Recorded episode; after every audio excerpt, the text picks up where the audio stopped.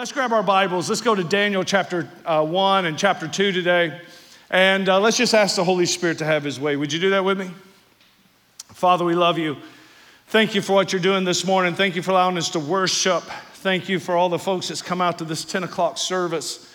We pray over it as we pray, God, you continue to bless the rest of the day. Your spirit's already been moving. We pray to move now and we pray to move again at 11:30. And we pray, Father God, for us to have ears to hear today and hearts to receive what you want to say, that we'll receive it. That God, when we look into the word, our eyes will be open to your truth, that our minds will comprehend it. And God, today we're asking you for faith to put it into play, to put it into action in our lives. So, God, please take these next couple of moments and speak to us and call us to the action that you choose. In Jesus' name, and all God's people said, Amen. Amen. Come on, give him one more, pra- one more praise, and then we're going to get in this word. So, uh, sometimes I just believe Charlie Brown gets us well. I don't know about you, but I like Charlie Brown theology. And I think Charlie Brown probably sometimes has a pretty good cue at where we are in life. In fact, I want to ask you in house and online how many of you have ever prayed this prayer that Charlie Brown is praying here? Hello, God. We need your help down here. The world has gone crazy. Please hear our prayers. Thank you. We trust you. Amen. Anybody say, I prayed that once or twice? I believe Charlie Brown gets us well. Here's what I want to talk to you about today. What if God has already answered Charlie Brown's prayer? And what if God's already answered your prayer? And, and what if, what if the answer to the prayer that God has already answered is you? What if God has already answered the prayer that we are asking Him to send help down into this crazy world? And what if God is sitting on His throne in heaven looking at us and hearing our prayers and saying, I got you, I've answered it, it's you? I want to remind everyone in this room and online today the words of the Apostle Peter. He was a follower of Jesus in the New Testament. He wrote this book called First Peter. And in First Peter chapter 2, verse 9, here's what Peter writes. He says, But you are a chosen generation. Now, he's specifically speaking to those of us who have been brought from death to life. For those of us who have known we were dead to sin, we have asked Christ to forgive us and give us eternal life. We've received his eternal salvation. So we've been born again of the Spirit. We've been brought from death unto life. And here's what Peter says to those of us who have made that decision to follow Jesus Christ. He says, You are a chosen generation. In fact, a chosen people. I want you to look at two people right now in line, in the house, and online. I want you to put it in the comments. I want you to look at two people right now and tell them, I'm chosen. I'm chosen. I'm chosen by God. I'm chosen by the King of Kings and the Lord of Lords. Amen. Come on, somebody. I'm chosen. And then watch this. Then he says this. Then he says this. And we are a royal priesthood. Now look at those same two people, and right there on the comment sections as well. Look at those same two people and say, and by the way, come on, by the way, today you sit beside royalty. Yeah, that's what I'm talking about. How cool is it to come to CPC? You sit by royalty when you come into this place. Come on. Yeah, you're royalty. You are heaven's royalty. In fact, he goes on, Peter goes on to say this You are a chosen people, you are a royal, uh, a royal priesthood, you are a holy nation, you are his special possession. And I need this to sink into you. I need you to grab a hold of this incredible truth. If you are a follower of Jesus, if you've trusted Christ as your Savior, if you've committed your life to Him, you are chosen by God. You are royal. You are a son or a daughter of the Most High God. You are a holy nation, not because of your goodness, but because of His goodness. You've been made holy, and you are His special possession. And then I want you to hear how the verse continues on. You ready? Listen to this, and then I'm going to have you to repeat it. So you better listen good. Look at your neighbor and say, Listen up. All right, here we go. You ready? So that you may proclaim the praises of him who called you out of darkness and into his marvelous light. Now, in that very line, you're going to repeat it in just a moment. In that line, you're hearing Peter tell us exactly why, after you were saved, God did not take you straight to heaven. You are hearing Peter say, This is why you're still here. You are chosen, you are royalty, you have been made holy, you are His possession. You don't own your life anymore. If you're a Christian, He owns you, you are His servant. And, and here's the deal here's the deal because you've got a purpose. You've got a purpose. Somebody just shout the word purpose. You've got a purpose, and here is your purpose it is your purpose in life from this day forward if you remember the line, say it with me to proclaim the praises of him who called you out of darkness and into his marvelous light. If you're grateful to God that he has chosen you and you are royalty and you are holy and he has called you and gave you a purpose and a plan, praise him and shout amen. That's you. That's who you are if you're in Christ Jesus.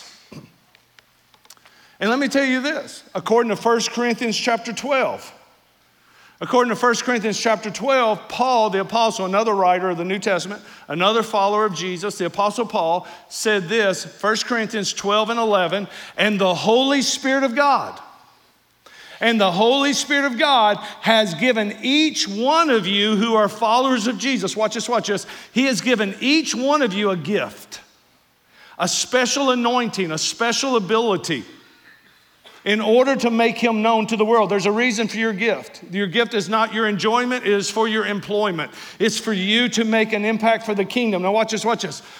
He says, and the Spirit, watch this, watch this. The Spirit distributes to each person as he chooses. Not every Christian receives the same spiritual gift when you become a Christian, when the Holy Spirit of God comes into you and you're born again, baptized by the Spirit into the family of God. Not every Christian gets the same gift. That's contrary to the scriptures. The scripture tells us the Holy Spirit gives each person the gift he wants you to receive. And here's what not only holy, you're not only his own possession, but you are here for a purpose to make him known to the world. And as being and, and to be able to make him known, watch this, watch this. God will gift you with the abilities you need in the moment you need them. Some of you may not even be aware of what your gift set is yet. Listen, when God called me to preach as an 18 year old teenage man in Kentucky, boy in Kentucky, let me tell you, I was so introverted, I could not even order my own food at McDonald's. Lisa ordered my food at McDonald's. Lisa asked me out on the first date. Lisa taught me how to drive. When God called me, He gave me a helpmate. Lisa is her name. She's a good woman, y'all. And next week we'll be married 33 years. 33 years she's been helping this old boy. Man. When I get to heaven, I'm gonna have to have shades on because all the jewels in her crown. I'm gonna be over here with a crown of thorns, and she's over here just, you know. Somebody just got that. That's good. All right, here we go. You may not know what your gift set is but you will when the moment comes right. If you trust God. So let's get down to where this where the rubber meets the road. Let's really get into this. How much do you trust the sovereignty of God in your life? Do you believe that God is in control? Do you believe that God still knows what's going on? Do you believe He made a mistake when He created you, when He saved you? If you're not a Christian yet, do you believe God made a mistake when He brought you here this morning to hear this message? No, not at all. God knows exactly what He's doing. And I want to promise you this God's not up in heaven today looking at our culture and looking at our world and going, whew, I didn't see it coming. He's, he's just sovereign enough, He's just holy enough to know exactly what's going on. We're in a series of messages entitled Escaping Babylon. And what we're doing is, is we're going back 600 years before the birth of Christ, and we're seeing how that in around 605 BC, this empire called Babylon came in and conquered the land of Israel. In that time period, they took back some of the Jewish young men as slaves back to Babylon. Here was their goal. Their goal was completely de Jewish them. They wanted to take them away from their faith, their traditions, their rituals, their belief system, their social norms, and immerse them into Babylonian culture. For three years, they had to study Babylonian religion, Babylonian history, Babylonian educational system. They had to learn how to speak Chaldean. They, they, for three years, listen, they had to completely be immersed in a Babylonian culture. The reason we're studying this book in your Bible called the Book of Daniel is because four of those young men who were taken in around 605 BC back to, um, back to Babylon, and then uh, I mentioned 586 last week, and 586 when Nebuchadnezzar goes in and actually destroys the city of Jerusalem. But around 605 is when he took these boys. He took four young men that we know by name Daniel, shout Daniel, Daniel. Hananiah, Mishael, and Azariah. And the reason we're studying these four young men in a book called Daniel that's in your Bible is because these four young men were indoctrinated into a godless culture. Yet they came out with their faith intact and they became the influencers on the culture instead of the influencee.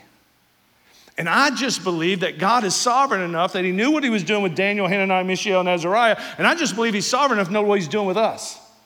And I just believe God's sovereign enough to know that He's not shaken and that you were born and you are alive in this time period for such a time as this. And I just believe that God knows exactly what He's doing when He called you and He saved you and He gifted you for this moment to do something radical for His namesake, to be a witness and an influencer. And I just truly believe that if you and I would learn the characteristics of Daniel, learn from these four young men, we and we practice it, we might just get through our culture unscathed and being an influencer instead of an influencee as well.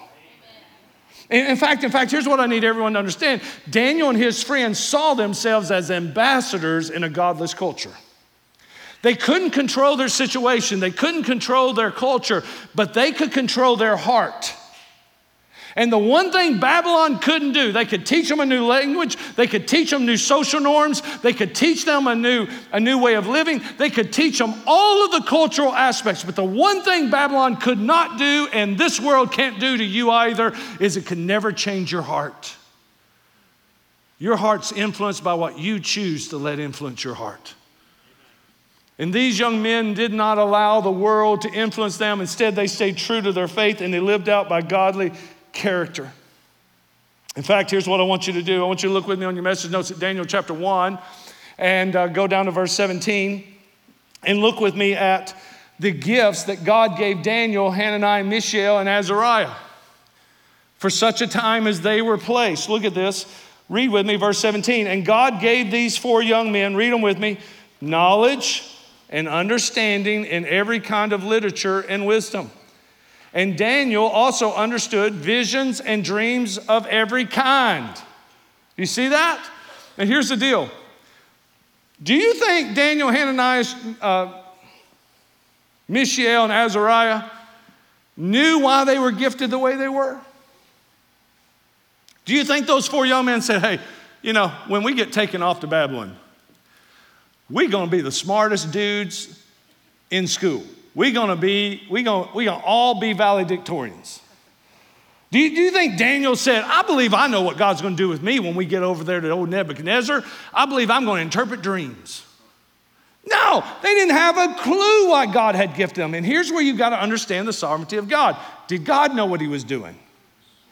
Yes, God knew exactly. Now, here these young men, they did not sit in the corner room waiting for the rapture, waiting to get out of the big bad Babylon, nor were they over here angry and protesting and slandering. These were young men who decided, I can't change my situation, but I cannot let my situation change me. And they chose to have godly character in a godless culture and honor God, and they stood with character. And I believe this is what we are to learn in this time period that you and I are living in. In fact, number one, here's what I want you to write down. Even the gifts that God has given you is for a purpose. Here's what I want you to write down. Listen, watch this. The gifts that God has given you, your God given gifts, are all a part of God's sovereign plan. There is no accidents. You're not a mistake. And even your gift set is all a part of some plan that God has.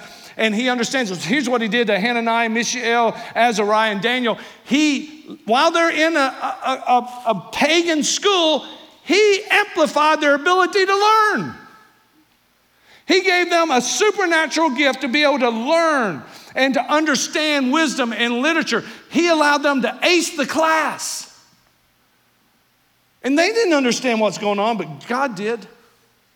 And I want to say this to all of us here in this room and watching online. You and I, if we are followers of Jesus, we need to start seeing ourselves as ambassadors for Christ in the culture we live in today. And we need to trust that God is just sovereign enough to know that He will give us the gifts and abilities we need at the moment we need them to be an influencer for Him instead of the influencees. And that's what's happening here when you open your Bible to Daniel chapter 1. We see that, and then we go to Daniel chapter 2, and here's what we find God knew exactly what He was up to. God wants everyone to know He's real. He wants to reveal Himself, and God will use a plethora of ways to make sure that happens. In this case, He's going to use a nightmare. So here's old pagan King Nebuchadnezzar, right? King Nebuchadnezzar has a dream one night. How many of you have ever had a dream that kept you up all night long? Nebuchadnezzar has this dream, and in this dream, he sees this huge statue. His head is made of gold. His chest is made of silver. His belly and thighs are bronze. His legs and arms are iron. His feet is iron and clay. And he's so terrified by this. Here's what he does. And you can read this in the first nine verses of Daniel 2. He calls all the fortune tellers the magicians, the mediums, the astrologers, all the fortune tellers in the land of Babylon. He brings them up in front of him, and here's what he does. Man, this dude was sly. He says, Y'all tell me what I dreamed about last night and then give me the interpretation. Oh, and by the way, if you don't, my soldiers are gonna come and take your wife and take your kids and we're gonna tear them apart limb from limb and burn your house down. You're gonna die. All right, who's up? And one of the Chaldeans hollered out and said, Hey, king, if you'll tell us what you dreamed, we'll tell you the interpretation. He goes, I got you. You slide like a fox. You're trying to buy yourself some time. He says, It's not going to work that way. You're going to tell me my dream, then you're going to tell me the interpretation. And look at verse 10 and 11. Here's how the Chaldeans responded. Read it with me out loud. Everyone go. No one on earth can make known what the king requests. Consequently, no king, however great and powerful, has ever asked anything like this of any magician, medium, or Chaldean. What the king is asking is so difficult that no one can make it known to him except the gods whose dwelling is not with mortals. Here's what I want to say this is probably the smartest, most intellectual comment uh, an astrologer or a fortune teller has ever told anyone. This is the best thing you can say. We can't tell you this dream. We don't know the future. God does. And so the king, how does he respond? The king just goes berserk. And he wants to cancel all of the astrologers and the wise men. You got to catch on this. This something's going to have to happen because if he now he sets up an order to have all the wise men in the land of Babylon executed. Something's going to have to happen here because in 600 years, catch this little side note, in 600 years, we're going to have to have some wise men with some gold, frankincense, and myrrh to get to, get to Bethlehem and find the baby Jesus. And God knows the future all the way back then. So here's what happens Arioch is the captain of the guard, and he's the one given the orders by the king go out and execute every astrologer, wise man, medium, fortune teller. And by the way, ba- uh, Daniel and his friends were trained in that row as wise men. And when Arioch comes to Daniel to execute him, sword in hand, I want you to notice how Daniel responds to Arioch. Look with me on your message notes there Daniel chapter 2, verse 14. Then Daniel responded with, say the next three words tact, and discretion. Let's say those three words again. Come on. Tact, and discretion. I want you to catch this. Even in the face of death, even in the face of his executioner, Daniel responded with respect. He upheld godly character. And Daniel said, Hey, Arioch, hey, bro, good to see you, man. How's the wife? Hey, put the sword down for a minute. Let's talk, bro. If you're about to kill me, a couple extra minutes ain't gonna hurt nothing. Let's talk. Tell me, what's the king so mad about, bro? And Arioch says he had a dream and no one can give him the interpretation of the dream. And because they can't tell him what the dream is, he says, Everybody who's a wise man in the, in the country's got, I got to kill them. I got to execute them all. Hey, bro, you don't want to do it. No, I don't want to do it, but it's, it's, there, it's your head or mine. And Daniel used respect to a man sent to kill him. And he said, Go back to the king and say, Give Daniel just a little while and see if the God of heaven won't give him an answer. And I want you to see here what happens next. Daniel, because of character, write this down, number two in your message notes. Here's what he's teaching us is that character, godly character, opens the door uh, opportunity for influence. Godly character. And here's what, here's what God's going to do with Daniel. Because he treats Arioch with respect, Arioch goes back to the king and says, Hey, give Daniel just a little bit of time. And Daniel, because he is a man of God and because he responded properly, he received an opportunity for influence in this moment. So he's given a little bit of time. I need everyone in the room and everyone watching online to lean in close for a moment. Come on, lean in close, lean in close, lean in close, lean in close. I got something to tell you. Sometimes what you're going through isn't about you at all.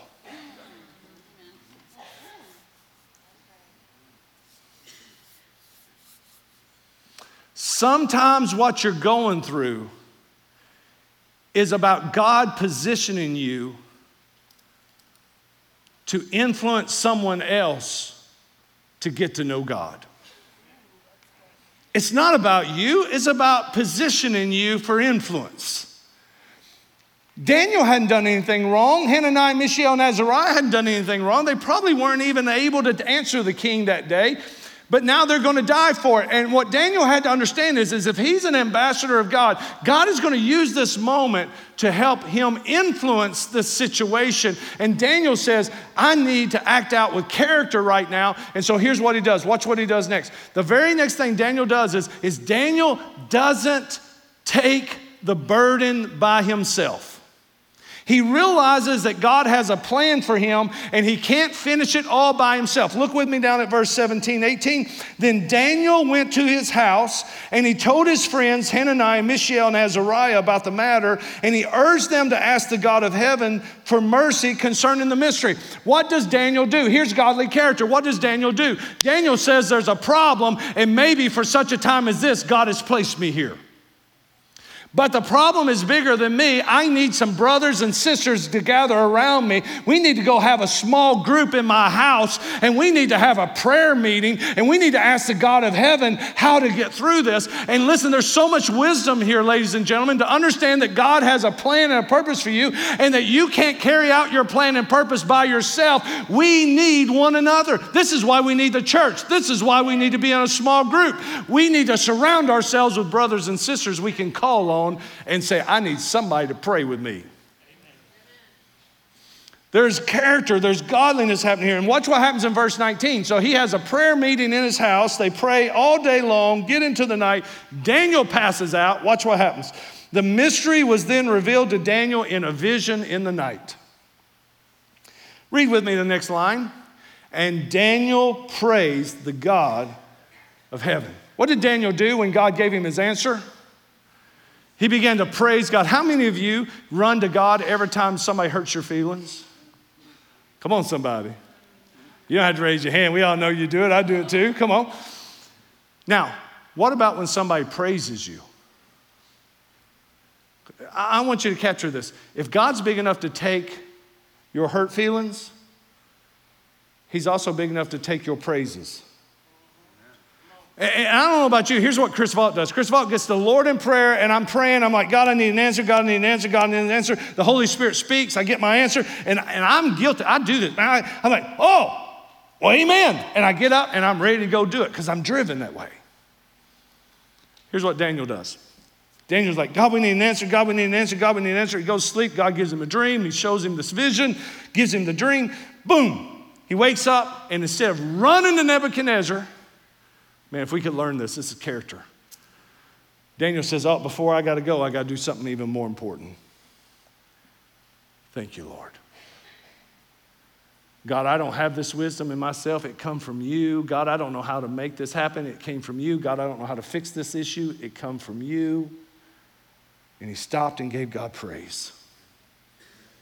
Then he went to the king. And look at verse 27.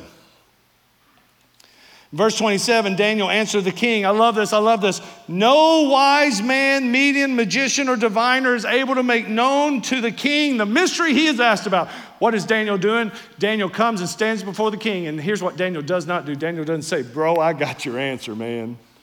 Bro, I got the answer for you. You know, here's character. Daniel realizes God has a plan, but he can't do it alone. He needs his brothers and sisters with him. He can't figure it out. He's got to ask wisdom from God. God gives the answer. He gives God praise because God's the one that gave it to him. And then when he stood before the king, Daniel took no credit. He says, O king, there ain't no man, there's no magician, there's no medium, there's no fortune teller in this world who can do what you've asked. Look at verse 28. Read with me out loud because, man, when you got a butt in the Bible, you got to say it out loud. It's just so fun to do. It's so good. Here we go. You ready? But there is a God in heaven who reveals mysteries, and he has let King Nebuchadnezzar know what will happen in these last days. I want you to see godly character here because godly character, please hear me, will open opportunity for you to influence. I don't believe there's a mistake for you. I believe God has called you for such a time as this. I believe you're gifted and you're called and you're chosen by the Lord right here and right now to make an influence. But you're going to have to see yourself, my friend, as an ambassador for King Jesus. You got to remember, even when you don't understand what's going on, that God is sovereign enough to know how to fix the mess and He knows what's happening. And maybe it's really not so much about you after all. Maybe it's really more about God positioning you to make an impact on someone else that needs to come out of darkness and into light. I just want you to understand that godly character says, I've got a plan. God's got a plan for me. And I see this problem in our world today, and maybe God wants me to be a piece of the answer. But I can't do this alone. I need brothers and sisters around me. I need to gather godly people of influence in my life. And we're going to have to pray and seek the God of heaven because I'm not smart enough to fix this mess. But I, I, I want to I wanna hear God speak. And then when you hear God speak and God gives you your next step, you stop long enough to give Him praise. And then you go back to the culture and watch this, watch this, so important. Not with a protest sign and not with apathy hiding in a corner waiting for the rapture to hurry up and come and get you out of this mess. But boots on the ground with respect and say, You know, O King, no man's got the answers for our world's problems, but there's a God in heaven. And in this moment, God raised Daniel up with a gift. Did you catch it? A gift he didn't even know he had. And he used him at the right moment, at the right time, in front of the right person. I want you to write this down. This is your big takeaway for the day. I want you to take this with you. And the big takeaway is simply this faithfulness being faithful as an ambassador, being a faithful follower of Jesus, being a faithful Christian who trusts that God is sovereign enough that He knows what He's doing, and we need to act out in godly character. Being faithful to surround ourselves with the right people. Being faithful positions us for influence. And, if you and I will follow God in His pattern, I just believe God's going to give you moments of influence you didn't even see coming when you got out of bed that morning. And when it's done, just stop and thank Him. God, I, I didn't even know I was going to be able to have that opportunity today. God, thank you for opening that door for me. Amen? Because you're making an impact for the kingdom of heaven. A little door here and there to be opened. Look down at verse 47. I want everyone in the house and online to read it out loud with me. You got to catch this. Look at the influence to a pagan king in a pagan land with a pagan belief system and pagan social norms. I want you to see what God does through one young man who stood with character and gathered people around him. Look with me, read with me, verse 47, ready to go. And the king said to Daniel, This is pagan Nebuchadnezzar. The king said to Daniel, Your God indeed is God of gods, Lord of kings, and a revealer of mysteries, since you were able to reveal this mystery. At the end of the day, who's standing there and being the influencer? Daniel. Who's being influenced? The old king who did everything in his power to influence Daniel. Daniel now, God's done turned this thing around, and he's the one influencing the king for God. How many believe God can still do that today? God took a slave and influenced an empire. And if God can do that in Daniel, just think what he can do with me and you if we'll just let him. Amen?